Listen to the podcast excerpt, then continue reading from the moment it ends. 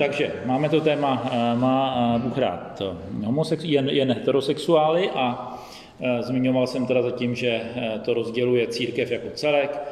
V České republice to rozdělilo tu bratrskou jednotu baptistů, ve světě je to metodistická církev anglikální, kde to teďka hodně vře v tomto tématu.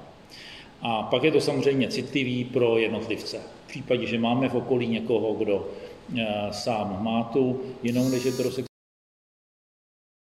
to eh, samozřejmě hlavně pro ty lidi, kteří sami ji prožívají. A v církvi, když se podíváme jako celkově, tak když se podíváme na ty dvě jako dva extrémní pohledy, které jsou, tak na té jedné straně je, že sama ta přitažlivost je hříchem. To, že prostě někdo má přitažlivost eh, ke stejnému pohlaví, tak to samému zabraňuje v následování Krista. A ten druhý extrém je, že věrný homosexuální nebo lesbický vztah je prostě možný. A s tím samozřejmě souvisí, eh, jaký máme biblický pohled, protože ten jeden pohled jsou výklady některých těch biblických míst bez kontextu a celku.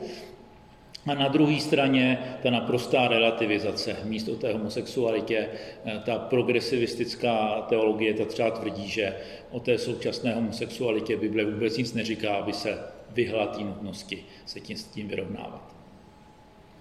Já jsem měl před dvěma roky tady na Teen Campu seminář o genderovém chaosu, tam jsem mluvil hlavně o tom, jak reagovat na ty problémy, že x pohlaví, že se lidi mají rozhodovat eh, vlastně, kým jsou eh, jaký druh sexuality zvolí.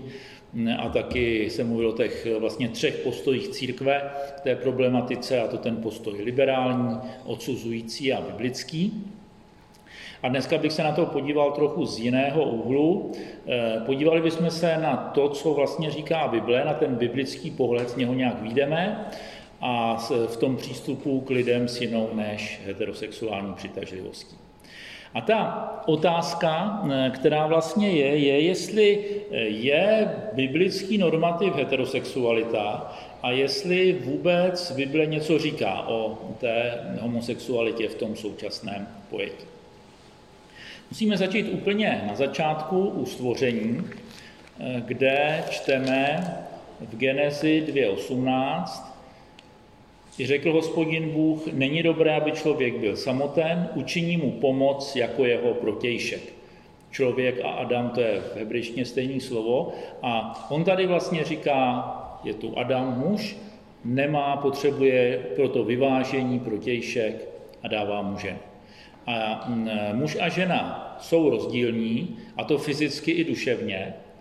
A co je ovšem zásadní, že když se někdo narodí jako muž nebo jako žena, tak to je z mnoha pohledů neměný.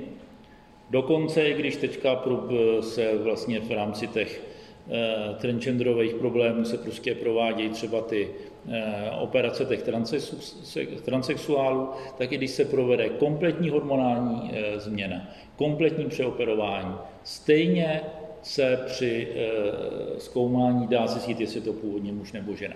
Prostě nezmění se DNA, nezmění se množství červených krvinek, nezmění se množství zakončení v kůži nervových. To má prostě muž a žena rozdílný a to pořád zůstává. A e, dál v té e, e, druhé kapitole Geneze čteme ještě dál od 22. verše. Hospodin Bůh vybudoval z žebra, které vzal z člověka, ženu a přivedl ji k člověku. Člověk řekl, teď je to kozmých kostí a maso z mého masa. Bude se nazývat ženou, protože byla vzata z muže. Proto muž opustí svého otce i svou matku a přilne ke své ženě a budou jedno tělo. Takže člověk je stvořen jako muž a žena a jeden muž a jedna žena jsou stvořeni ke speciálnímu svazku, který vzniká v manželství. Eh, ten popis stvoření zjevně vychází že boží obraz je muž a žena a ve své rozdílnosti dohromady tvoří ten boží obraz a vlastně vychází, že to manželství se vlastně spojují dva lidi, kteří jsou v něčem protipóly. Jinak fyzicky, jinak eh, duševně, prostě nějaký věci eh, vnímají jinak. A eh, když se podíváme na, procházeli jsme postupně biblické místa, tak kdekoliv se mluví o manželství, tak se mluví o jednom muži a jedné ženě. Třeba to, že ve starém zákoně se pak objevilo mnohoženství, to nebyl původní boží plán. To, že se objevil rozvod, pán Ježíš říká, to nebyl původně boží plán, jsou všechno vlastně reakce eh, na nějaký hřích, na nějaké selhání. A e, taky všechny ty biblické místa mluví o tom, že jediný legitimní sex je sex mezi mužem a ženou v manželství. Když se přímo podíváme na tu homosexualitu, tak Bible o ní nemluví příliš často. Není to prostě nějaký velký téma, jenom několik biblických míst, který o tom mluví. Ovšem, kdykoliv mluví o praktikované homosexualitě, tak ji vždycky o ní mluví negativně a odsuzuje. Co ale je důležité si uvědomit, že to není vše a není to ani to první, co Bible říká vůči lidem s tou eh, jinou přitažlivostí ke stejnému pohlaví. Ta první zpráva pro všechny lidi je evangelium. Je prostě to, že jsme zřešili a potřebujeme záchranu. A eh, to si myslím je potřeba si být vědomý v přístupu ke všem lidem, protože někdy nastává v církvi, si myslím, takový omyl, že se z té homosexuality dělá jakoby hřích hříchu, že to je něco prostě úplně jako takového speciálního a z toho potom plyne, se tomu ještě dostaneme do rozdílu mezi pokušením a, praktikováním toho hříchu a že se potom někdy objevují křesťané, kteří tvrdí, že pokud někdo má tu přitažlivost tomu stejnému pohlaví, tak vlastně nemůže Krista následovat, pokud se jí nezbaví, ale to není tak jednoduchý. Protože můžeme mít různý zátěže ve svém životě, kterých se zbavit není úplně tak jednoduchý. Takže Evangelium je pro všechny stejný, Bůh volá úplně všechny k sobě a všichni potřebují pokání z hříchu, každý třeba z nějakého jiného, ale tu boží milost potřebujeme. Současně eh, ta praktikovaná homosexualita je prostě věc, která je, eh, je závažná. Když se podíváme třeba do dopisu Judy, tak on tam právě zmiňuje ten příklad Sodomy a Gomory, která byla zničená z více důvodů, ale v sedmém verši eh, říká, podobně Sodoma a Gomora, okolní města, která stejným způsobem jako oni plně propadla smilstvu a odešla za jiným tělem, jsou předložena jako příklad, když nesou trest věčného ohně. Takže Jura tady říká, Prostě to, že v té Sodomě a Gomoře docházelo k tomu, že spolu žili lidé stejného pohlaví, tak to byl jeden z důvodů eh, toho soudu. Třetí kniha Mojžíšova, což je vlastně zákon, který popisoval eh, různé oblasti, různé oblasti života, tak ten zmiňuje na dvou místech to homosexuální jednání. 18. kapitole ve 22. verši říká, s mužem nebudeš souložit, jako se souloží s ženou, je to ohavnost. A potom ve 20. kapitole ve 13. verši tam říká, kdyby muž souložil s mužem, jako se souloží s ženou, oba spáchali ohavnost, jistě budou usmrceni, jejich krev je na nich. Co si k tomu říct v kontextu? Myslím, že ten, co ty verše říkají, poměrně jasný. Jsou v kontextu obecných eh, příkazů o sexualitě. Není to tak, že by to byly nějaký výjimečně uvedený verše, když si přečtete eh, prostě tu 18. Eh, kapitolu 3. Mojžíšově nebo tu, dva, nebo tu 20. kapitolu, tak prostě ty mluví obecně o vztazích, o tom, co je hřích, co, co hřích není. A zasazují mezi to množství předpisů, které se týkaly různých věcí, i ten zákaz toho homosexuálního styku. Někdy se objevuje tvrzení, že se tady nejednalo o běžnou homosexualitu, jako, ale o tu kultickou.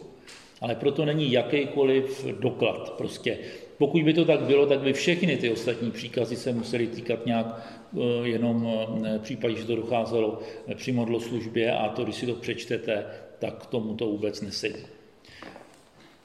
V Novém zákoně eh, o tom píše, vlastně pán Ježíš o tom nemluví, kromě obecných eh, míst, kde znova mluví o manželství jako o vztahu muže a ženy, tak Pavel o tom mluví podrobněji a píše do Říma. Myslím, že to je taky daný tím, že eh, v židovstvu, kde se pán Ježíš pohyboval, tak tam vlastně ta homosexualita, to vůbec nebyla otázka, to bylo jasný, že to je špatně. Obecně v římský říši to ale bylo úplně jinak.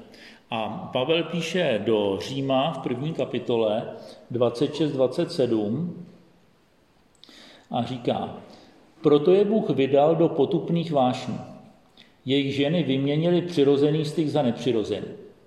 A stejně i muži zanechali přirozeného styku s ženou a ve své touze se rozpálili jeden k druhému. Muž s muži páchají hanebnost a sami na sobě dostávají zaslouženou odplatu za svoje poblouzení.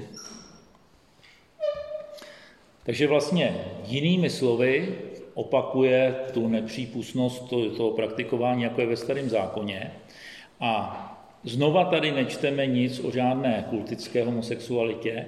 A co je ještě zásadní, v tom Římě, tady to, když Pavel napsal, to bylo naprosto proti, proti běžnému trendu té doby.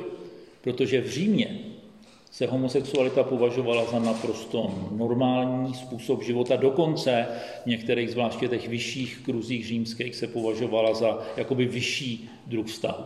Jakože prostě pokud spolu žili dva muži, tak to bylo jako vlastně něco jakoby líp, než když žil eh, muž, muž ženou. A z toho, z toho důvodu, z toho dobového kontextu, to Pavlovo vyjádření bylo mnohem radikálnější, než jak to zní dneska. Dneska ta homosexualita není tak rozšířená, jako byla tenkrát.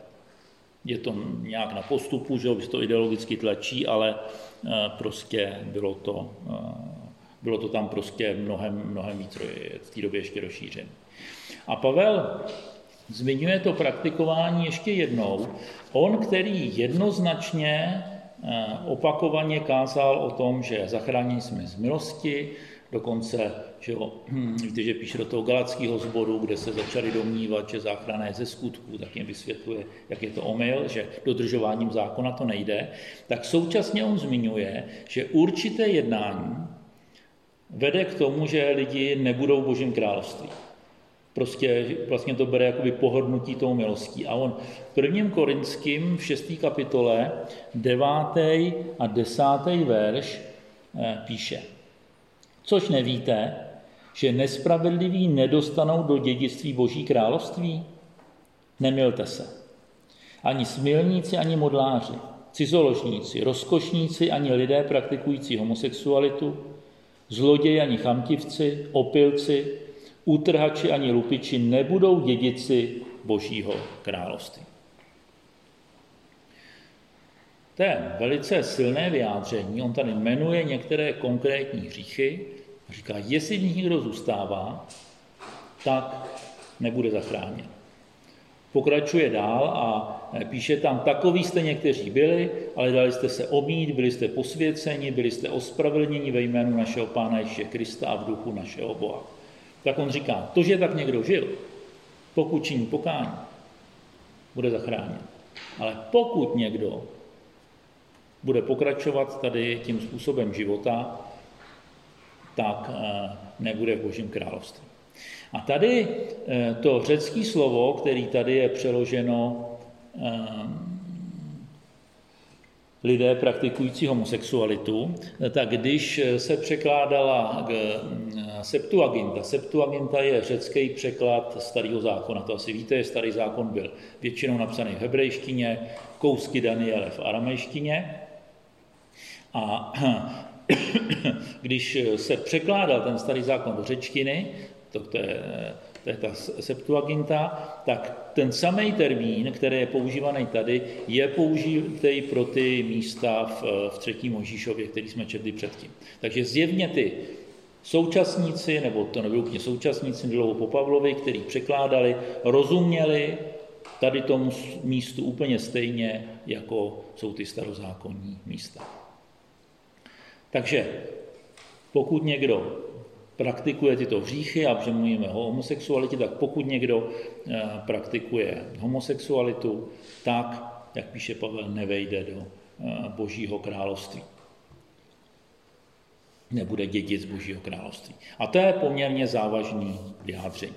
Tady je ta první část, kdy jsem se pokusil projít ty biblické místa, které mluví o tomto tématu, pak eh, budeme teď dál mluvit o vztazích s těm, k těm lidem a podobně, ale zastavil bych se tady, eh, jestli k tomu někdo nemá nějakou otázku, nějaké, nějaké doplnění, aby jsme to prostě neprobrali moc a pak jste si těžko k tomu vraceli.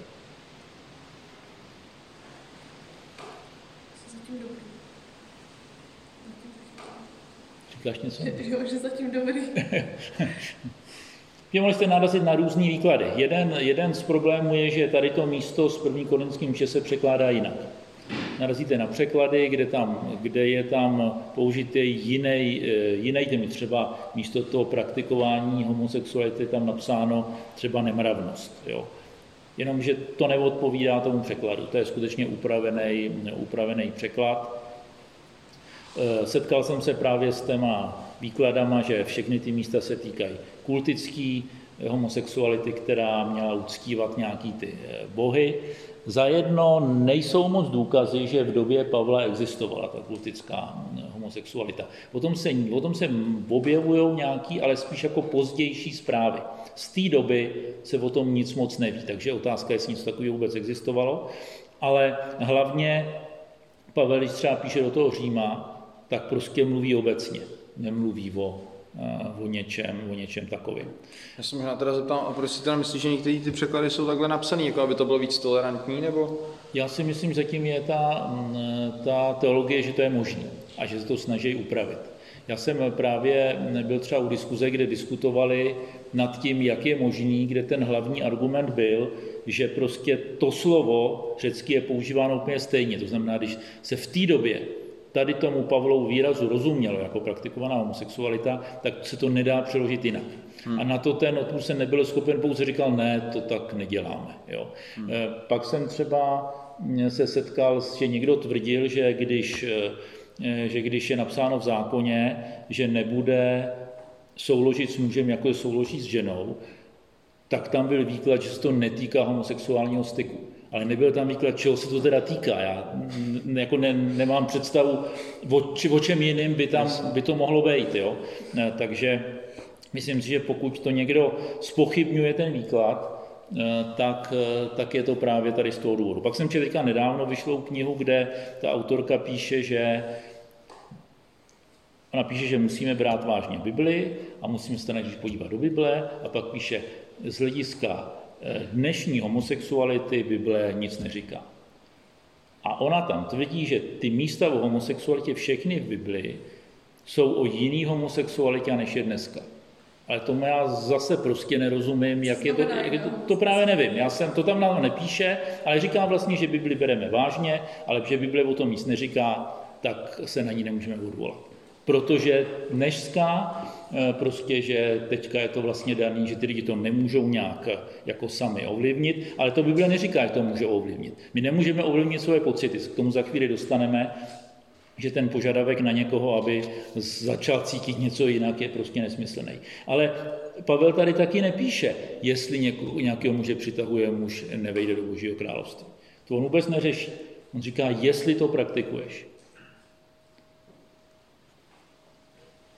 Takže si myslím, že když vezmeme ty texty biblické, tak tam v podstatě by nebylo o, co, o čem diskutovat, protože je to poměrně, poměrně jasné. Ty to vidíš jako jednoznačnou záležitost. Já si myslím, že to praktikování je jednoznačné, yes. že v podstatě jako není, já si myslím, že jsem zmínil všechny místa, možná ještě nějaký, nějaký, ale prostě ty hlavní místa jsem zmínil a z těchto podle mě vychází jednoznačně, že Bible počítá s, se sexualitou jedině v manželství, to je z jiných míst, a že to je mezi mužem a ženou a všechny ty místa o té homosexualitě prostě mluví negativně o tom mhm. praktikování. Co je ovšem tedy další otázka, jestli je nějaký rozdíl mezi tím praktikováním a přitažlivostí ke stejnému pohlaví. A to jsem přesvědčený, že naprosto zásadní.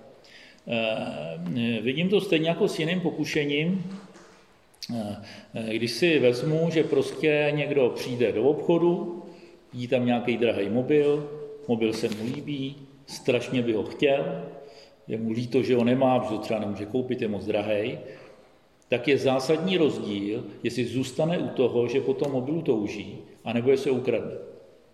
To, myslím, že to je jako srozumitelný, že to asi není, není co na tom řešit. A stejně je to o, tém, o tom pokušení v té sexuální oblasti, protože heterosexuálové se taky musí vypořádávat s pokušením. Musí se vypořádávat s pokušením s tím, že jeden muž bude mít jednu ženu musí se vypořádávat svobodný, aby prostě nenavazovali nějaké nelegitimní vztahy a musí se vypořádávat ženatý a vdaný, aby zůstávali věrní tomu svýmu partnerovi. A ty homosexuálové to mají jiný, jiný v tom, že prostě přitahuje to stejný pohlaví. Což je v něčem komplikovanější pro jejich vztahy, je to méně očekávané, že jo, prostě vlastně komplikuje to, může to komplikovat třeba přátelský vztahy, protože eh, mám nějaký přátelé, že jo, mezi muži, a ve chvíli, kdyby se mezi nimi objevil někdo, kdo třeba, a já znám se i s lidmi, kteří tu přitažlivost mají, tak vím, že ten vztah je v něčem jako náročnější, protože hrozí, že tomu člověku do toho vstoupí nějaká dimenze vztahu, která tam normálně není. Takže oni to mají jako v něčem náročnější, ale to pokušení je úplně stejný. A tady si právě myslím, že jakože zásadně nesouhlasím s tím liberálním výkladem, který spochybňuje, že ta homosexualita praktikovaná je špatně, tak nesouhlasím s tím postojem, že eh,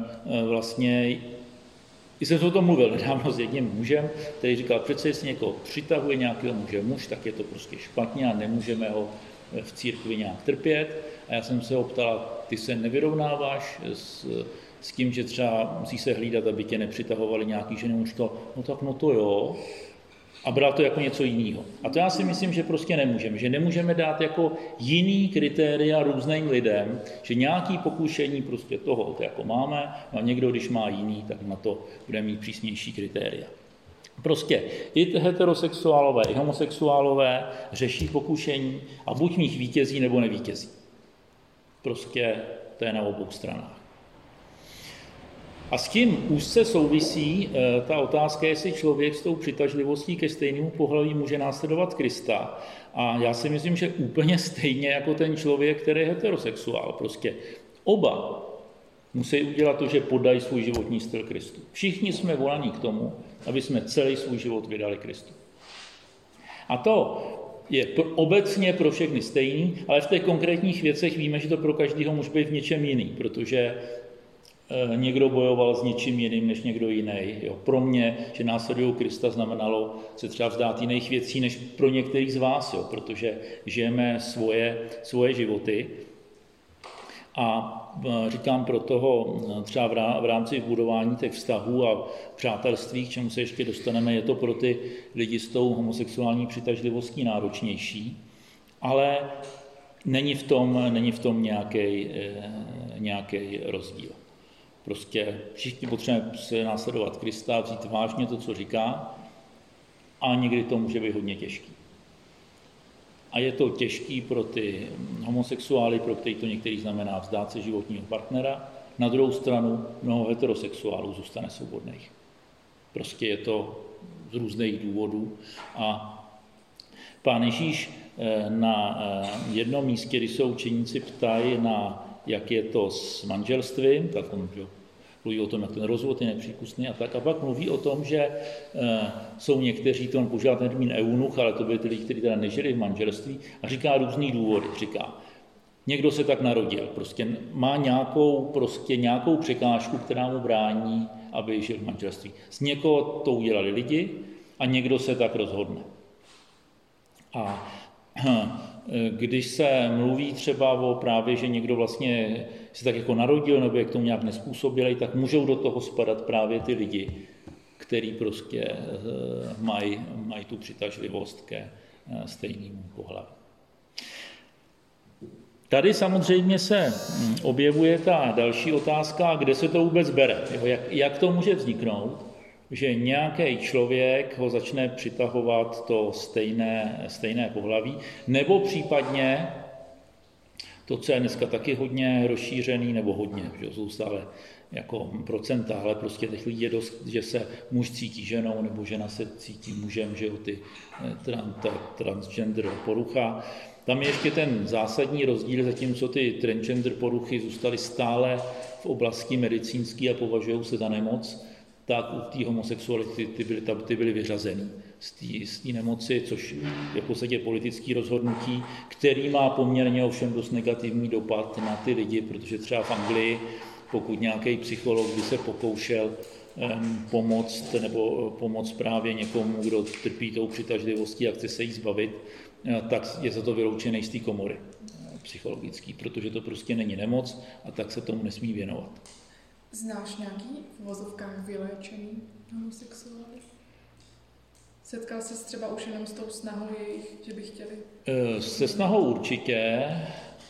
Znám jednoho člověka, který skutečně, hm, on teda byl možná spíš bisexuál než eh, přímo homosexuál, ale ten skutečně z toho, eh, z toho je venku, že je v manželství, ale současně říká, že on třeba řeší určitý druhý pokušení, který jiný neřeší.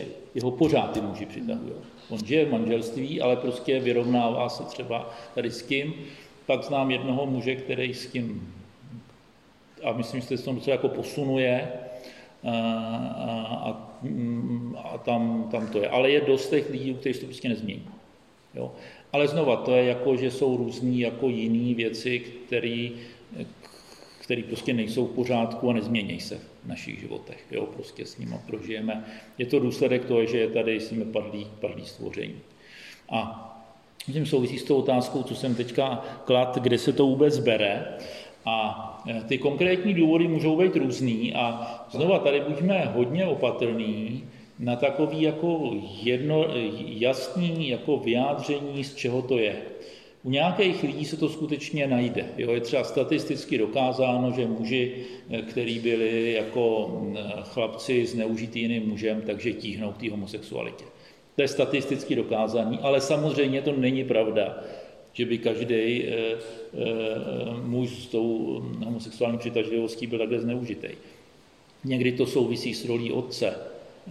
U těch genderových poruch se dá často prostě najít nějaký zdroj v rodině, kdy třeba rodiče se jim narodila holčička a oni chtěli mít kluka, tak oblíkali tu holčičku jako kluka a po čase ta dívka se začala cítit jako muž a tak. Ale není to obecný. Já si myslím, že nenajdeme vždycky, vždycky ten, ten kořen. Byl tady teďka nedávno eh, nějaký jeden muž, který právě trpěl tou poruchou, ten se oženil, měl děti, pak se nechal přeoperovat na ženu, 8 let eh, žil jako žena, eh, ale došel k tomu, že to je vlastně, vlastně špatně, eh, zpátky přerušil tu, přerušil tu hormonální léčbu, takže než se vysadí ta hormonální léčba, tak se rychle vrátí ten člověk do toho původního stavu, že jo, ty lidi po té přeměně pohlaví musí do konce svého života brát hormony, že se pořád samozřejmě ten původní to, to, se ne, to, to pořád funguje. A tak o tom mluvil a ten třeba tvrdil, že se, protože on teďka se věnuje hodně těm lidem, kteří právě trpějí tady tou poruchou, tak on tvrdil, že se u každého najde ten zdroj. Já tím nechci spochybňovat jeho tvrzení, ale byl bych opatrný to říkat takhle jednoznačně. Myslím si, že ten obecný zdroj je daný skutečně tím, že žijeme Eh, v padl, eh, ve světě, kde je padlý stvoření a kde je hřích. A že prostě ten hřích působí různý, různý poruchy. Eh, proto taky ta diskuze o tom, jestli třeba homosexualita je vrozená nebo získaná, je do značné míry diskuze o ničem protože ona pravděpodobně někdo se s nějakou poruchou rodí, někdo ji teprve získá. A to, to je to samé, jako když se někdo narodí s rozštěpem rtu, no tak se to medicínsky řeší a neřekne se, no tak se tak narodil, tak tak budeš, že jo, prostě. Jo. E, takže mm, si myslím, že tady ty diskuze o tom, jak to vzniklo a tak, mají smysl v nějakém konkrétním případě, pokud e, je potřeba někomu nějak pomoct, ale obecně stejně jako různé anomálie e, v lidských životech prostě neodpovídají stvoření, tak to je prostě, eh, myslím, že daný i tady, prostě žijeme v, ří, v říšném světě. Co je ve vztahu eh, k těmto lidem důležité, aby jsme si uvědomili, že identita se nerovná sexualita. Samozřejmě my jsme tím, eh, tou sexualitou hodně ovlivněný, ale nerovná se to naší identitě. A v Kristu eh, je řečeno, že nejsme ani muž, ani žena a eh, pán Ježíš říkal, že po vzkříšení budeme jako anděle, nebudeme se ženit ani vdávat, vlastně prostě to, ta sexualita úplně zmizí. Takže v té dnešní době, kdy jakoby je to někdy až jako přetížený ten důraz té sexuality, tak se to někdy hodně spojuje s identitou. Ale identita, ta je prostě daná tím, kým jsme, bez ohledu na, na sexualitu. A pak je ještě druhá věc, a to je intimita, která se někdy spojuje s tou sexualitou, ale intimita je něco jiného. To je nějaký osobní vztah, že prostě mám nějaký vztahy, které jsou skutečně na té nejhlubší rovině, kdy můžu s někým mluvit o svých nejdůvěrnějších věcech a tak. A to je druhá věc, kterou všichni potřebujeme. Identitu a intimitu potřebujeme všichni, sexualita není nutná k životu a taky jednou skončí. Prostě není, není na věčnost. A eh, Ježíš, když byl tady na té zemi, tak eh, na, za jedno omezoval tu sexuální volnost, ty místa, kde on mluví o té sexualitě, tak to vrací k tomu původnímu plánu. A taky ale relativizoval důležitost sexu, protože on sám prožil celý život celibátu. Sám prostě eh, byl, byl svobodný a eh, následoval otce. A myslím, že to je taky, taky důležité, co, eh, co si potřebujeme nějak uvědomit. Teďka přístup k těm lidem, kteří kteří prožívají tady tu přitažlivost. Někdy je znovu takový omyl, kdy se řekne, no tak, jestli je to muž a vlastně přitahují ty, ty muži, tak on si najde ty přátele mezi ženama. Ale on, ten muž homosexuál je muž a žena lesba je pořád žena.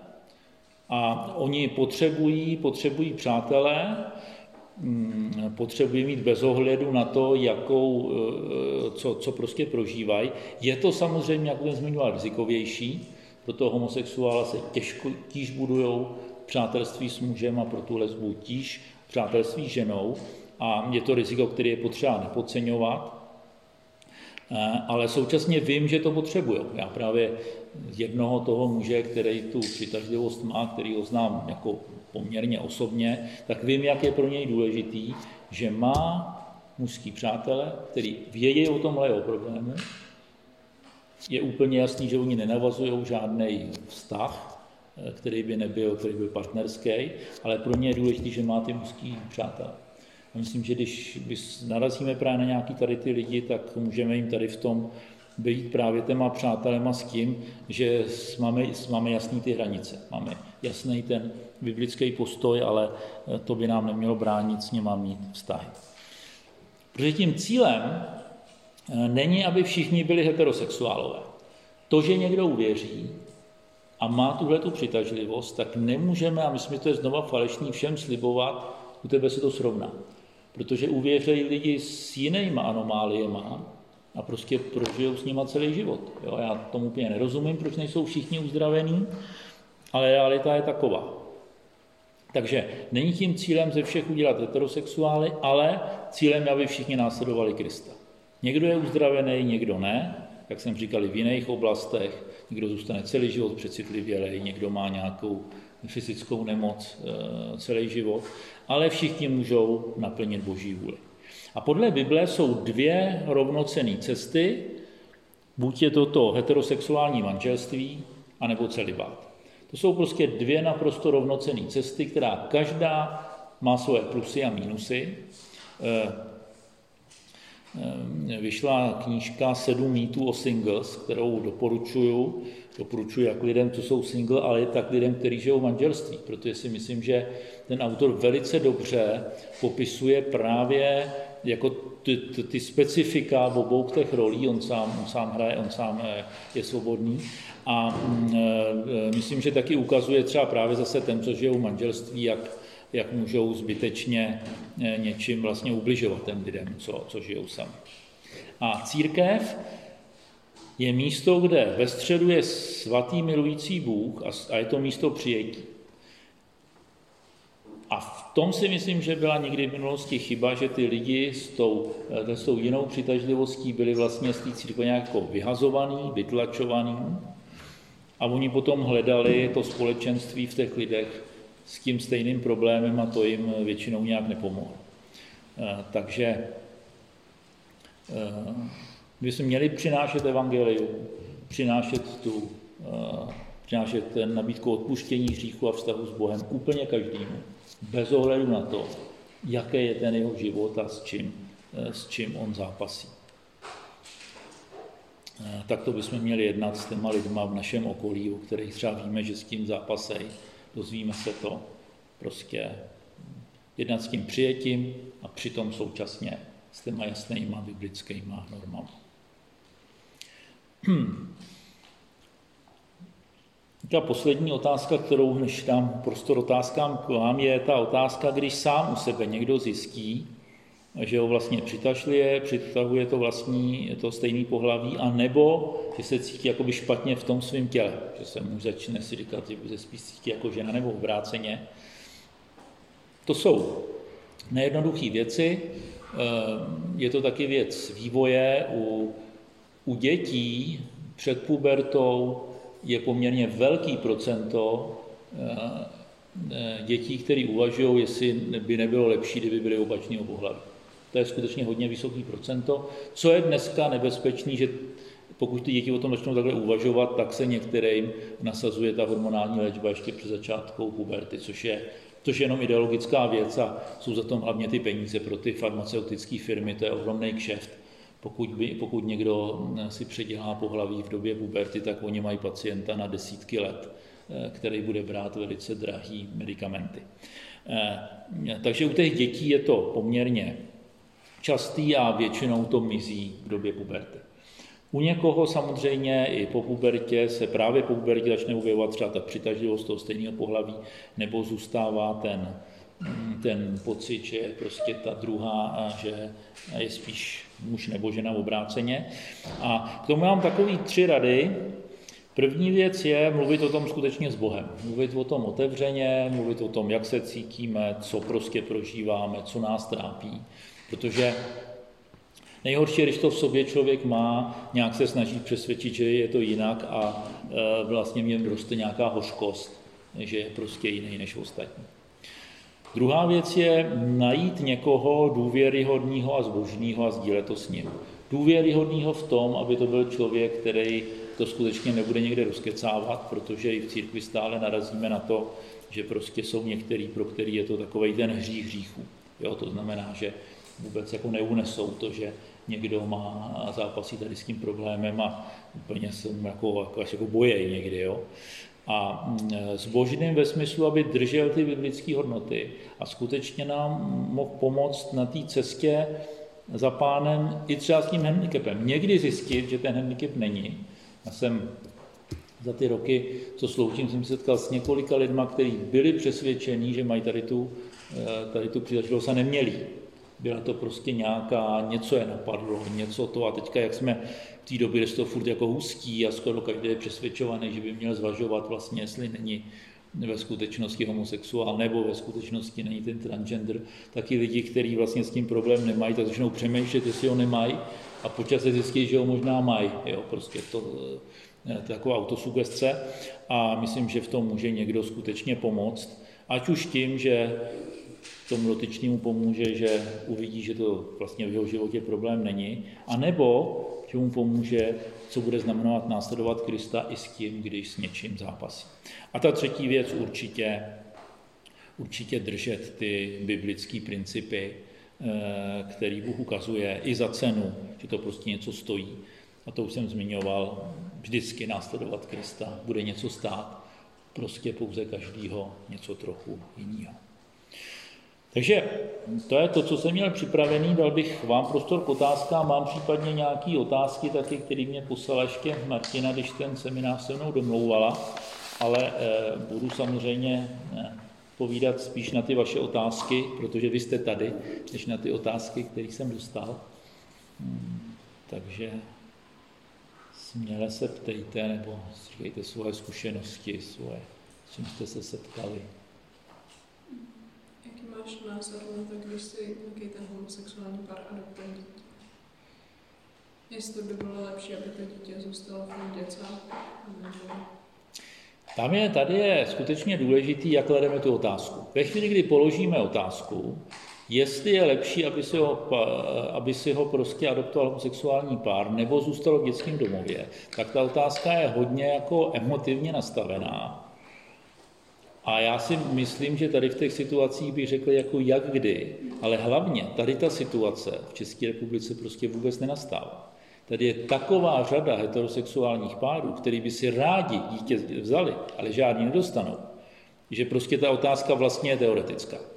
Co teďka, co teďka spíš nastává, a o tom se diskutovalo, eh, že prostě ve chvíli, kdy bude, eh, bude by bylo teda povolený to, ta adopce téma homosexuálníma párama, takže bude obrovský tlak na ty sociální pracovníky, aby dostávali přednost protože oni vždycky budou se ozývat, my jsme diskriminovaní, že jo? to pořád zaznívá, že jsou nějak diskriminovaní a tady to bude. Jo? Eh, když k tomu připočteme, že eh, poměrně významný pracovník eh, Ministerstva práce a sociálních věcí, který tady to řeší, je sám homosexuál, tak je dost pravděpodobně, že by se tam zesílil. Jo?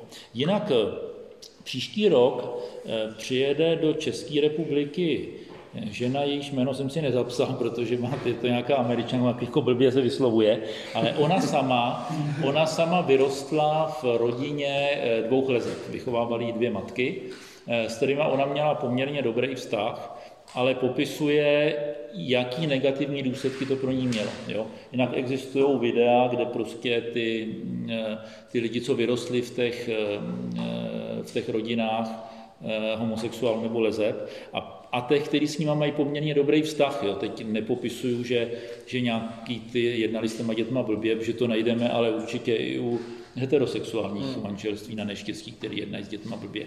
Ale právě ty, kteří to popisují, to vlastně jako jednali s nimi dobře, ale stejně to přineslo nějakou, nějaký problém do jejich, do jejich života.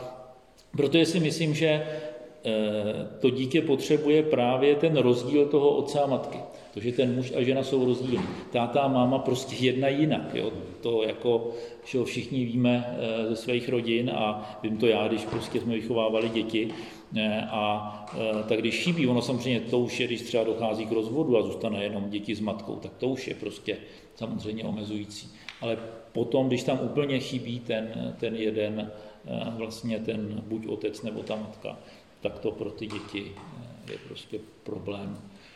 Teď odlížím od nějakých eh, biblických principů, ale eh, už jako jenom od těch, jako těch psychologických principů. A myslím, že pokud to někoho z vás zajímá, tak ta, ona ještě není přesný ten program a bude určitě v Praze mít taky nějaký přednášky. Ta, ta paní, teda, kterou si teď nevím to jméno, ale bude se to určitě propagovat. Ještě vrátím k tomu, co jsi říkal. Jsi říkal, že zatím v republice nenastává situace, že by jakoby eh, bylo málo heterosexuálních párů, kteří chtějí adoptovat dítě, ale eh, tak to by ty dětské domovy nebo děcáky byly prázdní, jestli to chápu správně. No, to, to je právě složitá situace. Jo? E, za jedno některým těm, on není od, u části toho, těch sociálních pracovníků velký zájem dávat ty děti do těch rodin. Eh, takže mnohý ty rodiny prostě, já třeba znám, eh, znám rodinu, ty mají svoje tři děti, které vychovali, ty děti prostě eh, naprosto fungují všechno v pohodě a posudek byl, že nejsou vhodní na adopci, že vlastně nebo na tu pěstonskou peči, že by se o ty děti nebyly schopni dobře postarat. A mně to připadá zvláštní, protože jestli tři děti vychovali, kde ztratili tu schopnost najednou. Jo. Mm. Takže to je jedna věc. Druhá věc, u nás je velký problém s právní volností těch dětí. Ty děti, které jsou v dětských domovech, mnohý prostě nejsou možný je adoptovat, dokonce vzít do pěstounské péče, protože jejich rodiče se o ně sice nestarají, ale odmítají se vzdát eh, rodičovských práv. A to jsou roky soudů, který prostě, kdy ty rodiče se nestarají o ty děti, ale trvají na to, že jsou to jejich děti a nikdo si je nesmí vzít. A to, že jsou skutečně komu odebere ty rodičovské práva, tak to není tak častý. Jo? E, takže mm, Teďka jsme třeba měli ve sboru asi před dvěma rokama, to bylo velice výjimečný jedni manželé, který, eh, který z nějakých zdravotních důvodů nemohli, nemůžou mít děti, eh, tak ty dostali dítě z toho baby boxu. Mhm. Tam se to hodně jako zjednodušilo právně, protože když to dítě je tam, tak jako je právně volný, ale zase to není úplně jednoduchý. Celý rok, co ho měli, tak čekali, jestli se nepřihlásí jeho rodiče a kdyby se přihlásili, tak jim to dítě vezmou a jde do toho děcáku, jo? protože ty rodiče řeknou, to je naše dítě, museli by to samozřejmě dokázat DNA, jako DNA, že, jo? že to je jejich dítě, ale rok, teďka už ten rok proběh, takže ten soud už jako proběh už skutečně ho mají adoptovaný a kdyby se ty rodiče ozvali, tak už jako nemají to právo, ale jo, takže jako právě ta otázka, která se občas objevuje v dětí v dětských domovech, proč nedáme eh, homosexuálním párům, to je teoretická otázka.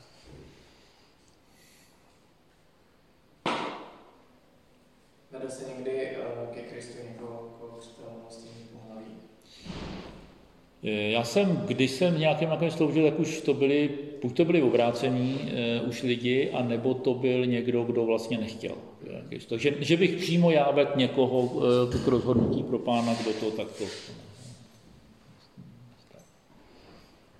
Kdyby se tomu přišel nějaký starý známý nebo přítel a řekl, že prostě je zamilovaný, že miluje toho a toho muže, a ty bys, tak ty bys mu jako řekl, že prostě žije ve hříchu a ten vztah opustí, nebo co jako bys dělal? No co to znamená, že miluje? To, že prožívá nějaký, nějaký city, to prostě můžeme prožívat, ale to máš to samé, jako když třeba někdo žije v manželství a začne prožívat nějaký city k někomu, kdo není jeho partner, tak prostě to potřebuje přetnout. Jo? A tady si myslím, že je to podobný a e, určitě by ho vedl, že prostě nemá ten vztah navazovat. A tady je ještě jedna důležitá věc, že my Někdy máme dojem, že to, že někdo má někoho rád, tak to ospravedlňuje nějaký jednání. Ale veme si třeba biblický případ, který vůbec se netýkal homosexuality, jo? ale Pavel píše do Korintu a vytýká jim, že tam je nějaký muž, který žije s, s, jako s bývalou manželkou svého otce. Jestli to vybavujete, je to, to najít a píše prostě, jak to, že to trpíte. A co tam Pavel? Pavel vůbec neřeší, jestli je jejich vztah dobrý. Vůbec neřeší, jestli se mají rádi.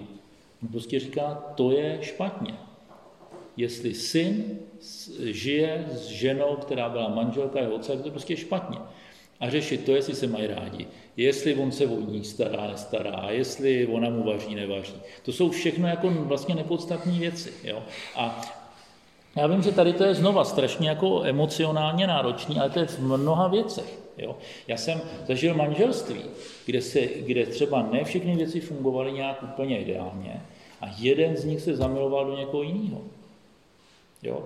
To prostě není jednoduchý. Já jsem mu třeba i rozuměl, že mu ten manžel nebo ta manželka prostě z nějakých důvodů lezou na nervy, protože fakt třeba je na něčem blbě. Ale stejně to není v pořádku. Kdyby jsme řekli, že, ta, že jako to, že já mám nějaký city k někomu, tak to legitimizuje moje jednání. To úplně zhroutí všechno. A v té homosexualitě to prostě není jako jinak. Jo? Jestli se muž zamiluje do muže, prostě není to v pořádku a nemůžou začít ten vztah.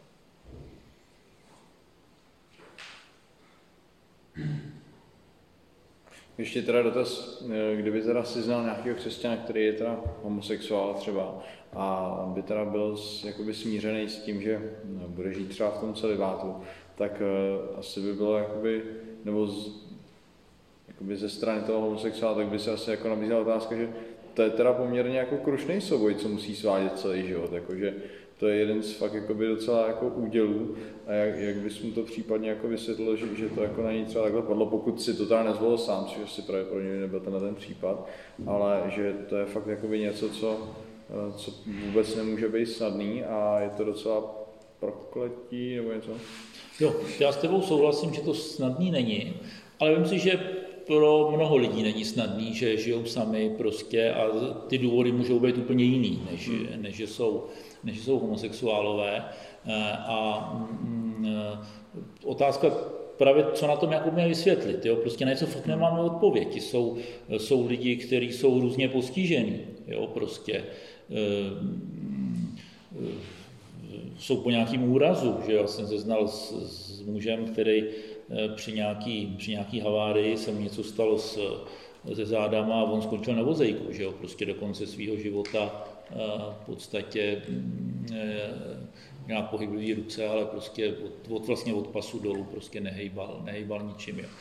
A já si myslím, že na to nemáme jako odpověď, jako, jako proč, nebo že to je lehký. No je to těžký, určitě to je těžký, ale prostě pokud jsem se rozhodl následovat Krista, tak to znamená, že to přinese nějaké těžké věci. Jo. A pro každého, jak jsem říkal, pro každého jinak těžký. Jo. A potřebujeme věřit tomu, že jestli Bůh říká, že nás nepotká zkouška na naše síly, takže prostě to tak je. No. A že třeba nějaká zkouška, která pro někoho by nad jeho síly byla, tak pro někoho ne. Jo. A že hmm. to má, to má. A kdyby za tebou přišel nějaký homosexuál, že by chtěl, že třeba, že se obrátil a že by chtěl být členem KSK, jak by se to řešilo? Jakoby bylo by to v pohodě, že by se stal členem KSK, i když prostě Eh, no pokud by nepraktikoval tu homosexualitu, tak určitě. My máme členy sboru, který tu přitažlivost mají. To, že o tom třeba nemluví ne, úplně veřejně, se tomu nedivím, že jak říkám, ne všichni by to mohli uníst, ale mm, takže mám na mysli jednoho eh, bratra, který určitě za pánem jde naplno, slouží mu, prostě ví, že tady ten problém v životě má, musel po, podle toho nějaké věci samozřejmě jako nastavit si ve svém životě. Víme o tom určitý okruh jeho nejbližších lidí, který tak je nějak vykazatelný v tom, že samozřejmě to není jako jednoduchá situace určitě. Ale nevidím důvod, proč by nemohl, nemohl být členem sboru.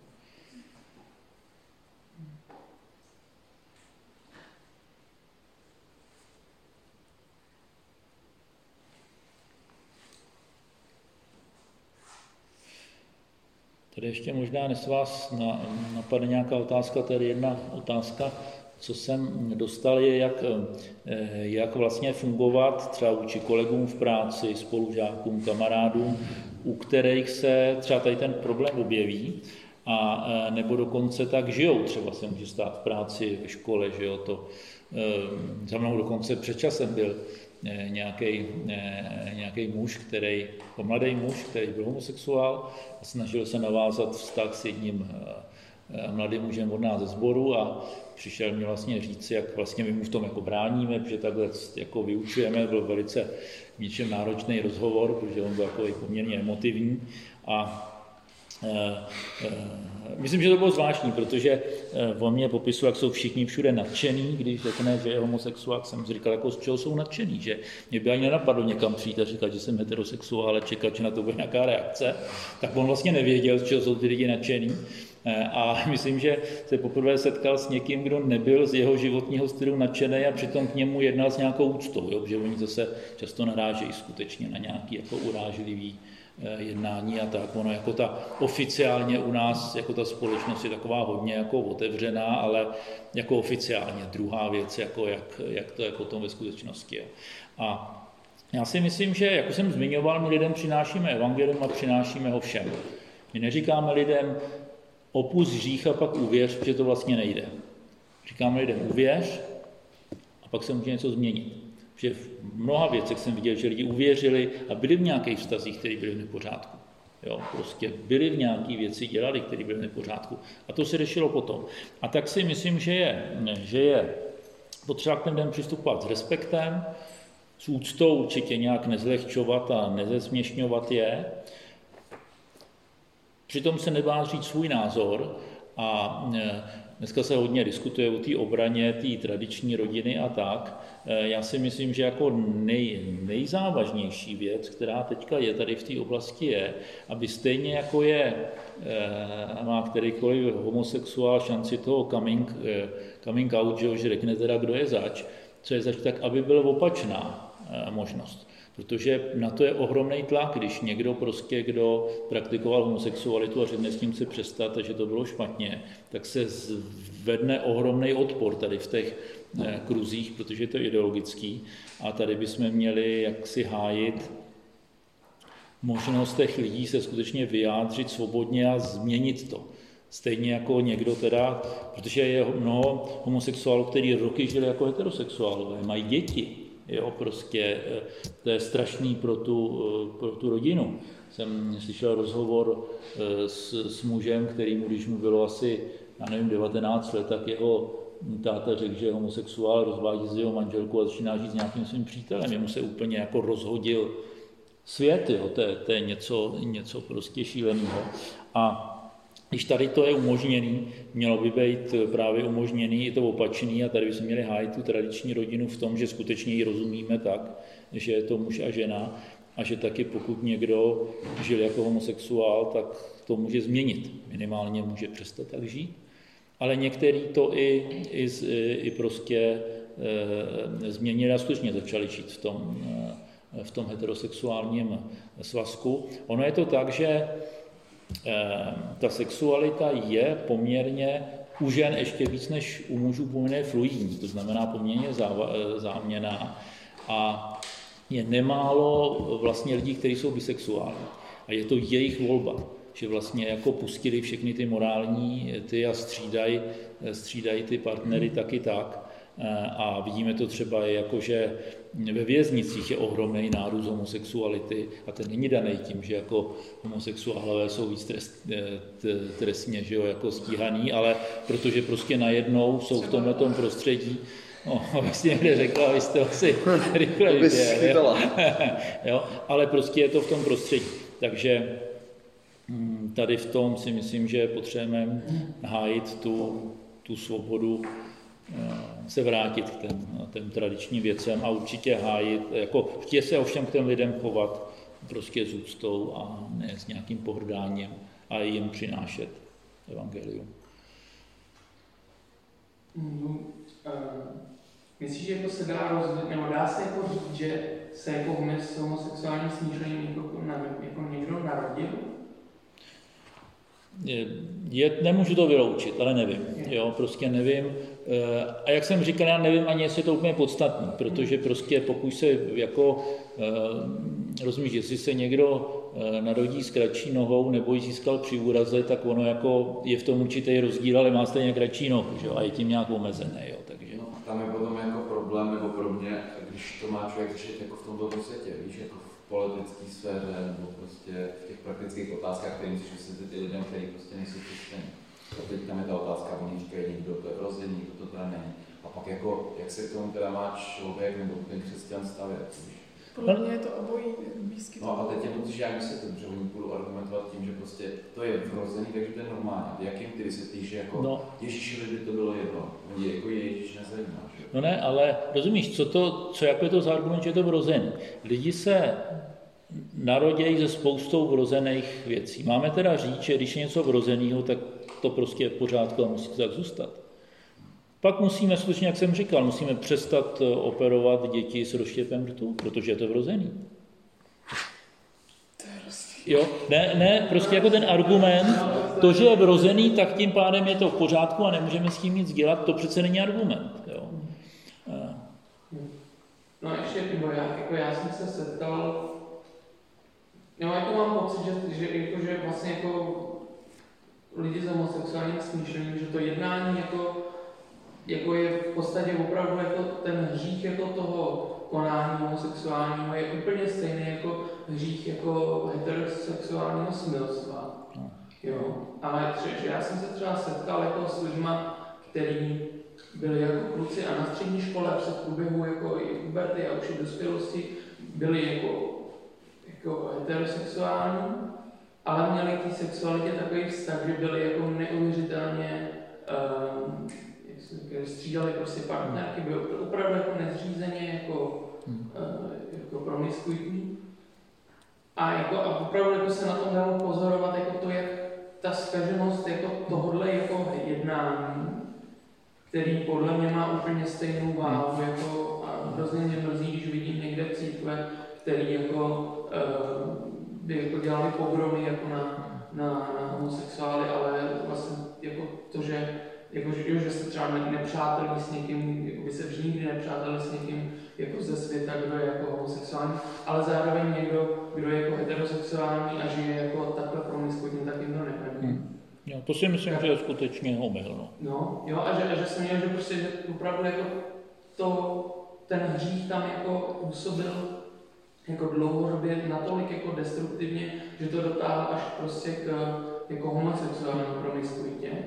a nepozoroval jsem tam žádný jako, jako touhy prostě po rodině a takhle, ale zároveň znám třeba moje jako bývalá šéfová, žije prostě jako v lesbickém vztahu, vztahu, ale nikdy jako promiskuitní nebyla, jo, a, a, že už prostě od nějaký brzký puberty se jako tak jako cítila, jo, a, a dotáhli to jako dokonce až tak daleko, že jako momentálně očekávají jako potomka, protože se nějakým způsobem, ač to asi není úplně jako uh, nějak přímo legální v České republice, tak nějak dosáhli umělého oplodnění. A, a, jako, a chystají se prostě vychovávat. A to mě třeba připadá strašný, jo? protože jako jaký právo má to dítě? Oni chtějí mít dítě, ale právo na dítě žádný nemáme, že jo? to jako není nějaký právo. Jo? Ale co teď to dítě, který se narodí, nebude nikdy znát svého otce a bude vyrůstat v, prostě tady v tom vztahu, který ho bude z psychologického hlediska reformovat. Protože bude žít prostě ve lži, že jako otce nemá. No tak až, až doroste nějakého věku, tak pochopí, že nějaký otce mít musí, že jo. A, jo, to má, to, to je spousta, že o tom se berou právě ty diskuze v těch etických těch, mm, situace dědičnosti, když není známý otec, u toho dítě se objeví nějaká nemoc, nedá se zjistit to, to, to já mám spousta jako etických problémů, který řeší ne, ne jako ziska biblický, ale který řeší se prostě ve zdravotnictví, psychologii. Ovšem dneska je skutečně ten tlak ideologický, který říká, že prostě mají nárok ty děti. Vzadu hlásíš, nebo já tam, promiň, tak si... to... Můžu už na že mám žádné otázky. Klidně jo, tak já si chci to, eh, kdyby třeba přišel někdo do sboru, prostě chodil tam, stal se členem a ty bys pak zjistil, že je to transexuál, jak bys postupoval? No pro mě znovu je otázka, jak ten člověk žije. On nám teďka do sboru, teďka už se zase nechodí, ale eh, před lety se objevil jako muž, který do sboru chodil, nějak se o evangelium zajímal. Já, že jo, tak nikoho nevidím. Vypadalo to, že ji uvěřil, ale to samozřejmě může být to a pak zmizel. Načež se, eh, teďka před časem jsem byl na regionu jednom a tam se ke mně hlásí nějaká žena a říká, pamatuješ si mě? Já jsem říkal, no, připadá mi nějaká jako podobná, ale jako nevybavuju se. No a pak jsem zjistil, že on to byl tady teda mezi tím prošel tou změnou, eh, takže že jo, rysi byl ještě trochu podobný, ale prostě, že jo, vypadal jinak, že jo, že měl nějaké implantáty vrstní a tak, jinak jiný účes, že jo, jak jsem to na to. A a my jsme s ním jako, že jo, nebo s ní teda teďka eh, mluvili, eh, jak je to právě v jejím vztahu s Bohem a tam, tam byl ten problém a ona nakonec prostě odešla, protože jak jsme vždycky hledala nějaký, že by ze zboru táhla nějaký, nějaký peníze. Jo. Takže prostě tam ten problém, zajedno teda eh, si myslím, že to ukazuje za to úplně nesmyslný ten postup, protože to je člověk, který, který má roky bipolární poruchu. Jo. A člověkovi s bipolární poruchou předělat pohlaví, to ještě úplně, do, jako už bral spousta léků na tu bipolární poruchu, teď bere ještě ty hormony, teď na to nemá peníze a teď je úplně, jako, takže to je, to je druhá věc, jestli vůbec mm, to má nějakou jako, jako logiku, co se děje. Ale jsi zmiňovala, kdyby byl někdo takhle měl to prožívání, tak to samo, že někdo něco prožívá, to je spíš na nějakou službu. Proč to prožívá? Eh, kde, kde se to vzalo. Jo? Protože vlastně ta, eh, když někdo má ten, ten tran, transsexuální problém, tak on má nějaký problém s identitou, že jo, prostě. Jo? A um, tam je potřeba hledat skutečně ten kořen, jak mu pomoct, jak ho ujistit v tom, jaký je. A pokud ten člověk um, prostě nežije nějakým uh, nemravným životem, tak není důvod, proč by nemohl Krista následovat, stejně jako jiní lidi, kteří mají nějakou poruchu identity a projevuje se jinak. Jo? Prostě jsou lidi, kteří v něčem mají nějaký problémy. Myslím si, že to, že někdo má nějaký problém a chce ho řešit a bojuje s tím, tak není důvod, prostě proč nemůže jít Bohu. Problém je u lidí, kteří se rozhodnou, my budeme žít prostě způsobem, který, který není prostě odpovídající eh, biblickým normám.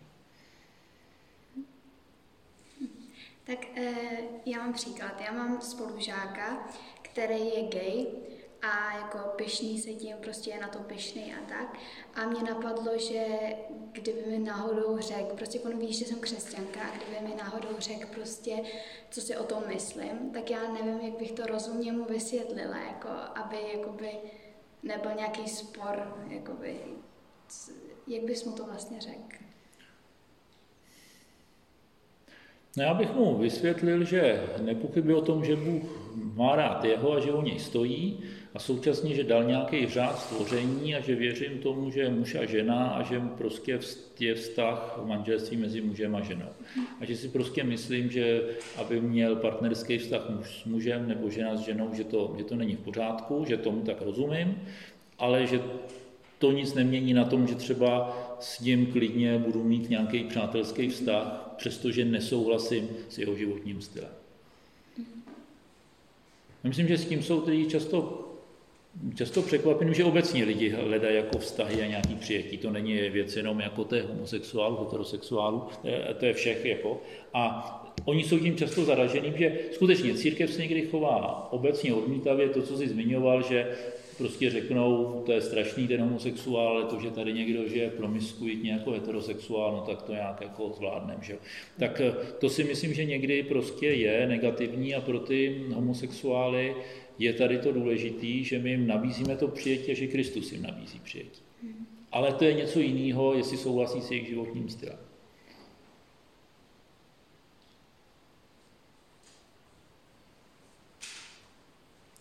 Bych možná ještě na závěr, ještě pak teď se můžu něco zeptat, jo, ale Zenovi bych doporučil knížku Je Bůh proti gejům. Eh, ta kniha je zajímavá specifická tím, že ji napsal člověk, který sám tu přitažlivost má, musel se s ním vyrovnávat. Jo, prostě. Já jsem četl různý publikace, které o tom psali heterosexuálové, ale tady to je zásadní, že on skutečně to sám, sám se vyrovná. On sám se brání tomu, aby byl o, o, o, označovaný jako gay, že on říkal, moje, on píše, moje identita je v Kristu, ne v mý sexualitě, a on teda žije, žije v celibátu. Ale třeba říkal, že on se pokoušel mít vztahy s ženama, že to prostě začal prostě nějaký vztah, který chtěl dovíst manželství a zjistil, že to skutečně nejde a proto se rozhodl, rozhod zůstat sám. A ta kniha je skutečně výborná, protože jen odpovídá na některé ty otázky, které se objevují, mluví hodně o tom, jak právě třeba jednat s těma lidma, který, který Krista zatím neznají a tu přitažlivost mají. A on by měl příští rok, dáli pán přijet do Čech, měl by, měl by být na konferenci v červenci, eh, kde by zajedno mluvil jak o tom problematiku, problematice homosexuality, ale taky o, o problematice single v církvi, protože to je samozřejmě druhý téma, kterým se, kterým se zabývá. A, prosím, na konferenci letní by měl být v, v červenci. A, a to angličan, a, jsme zvali letos, ale to nějak, že letos byly ty problémy s tím, tím koronavirem tím. A pak bych jenom, my jsme se tím zabývali tak jako sbor, protože to je taková otázka, která právě protože různě tříští církve a hodně se o tom diskutuje a jsou na to nějaký názory, tak jsme taky vlastně se rozhodli k tomu vydat takový prohlášení a já to přečtu, že to je poměrně rychlý, jinak je to na webu s sborovým a tak a myslím, že se to nějak stručně snaží vyjádřit, jak jako ve sboru eh, tomu rozumíme. Eh, nesouhlasíme s odsuzováním osob s odlišnou sexuální orientací a odmítáme jakékoliv projevy agresivity vůči nim. Když lidé z tohoto okruhu přemýšlejí o Bohu a chtějí ho poznávat skrze Bibli i skrze církev, jsou mezi námi vítáni. Života našeho společenství se účastní několik takových lidí, kteří v něm vyrůstali od dětství. Jejich sexuální orientace je nevyčlenuje ze života zboru. Mají možnost své vnitřní zápasy sdílet s ostatními v našem společenství. Pro přístup k ním je pro nás závazné stanovisko Bible, které u lidí neklade na první místo sexuální identitu, ale identitu člověka jako bytosti stvořené k božímu obrazu.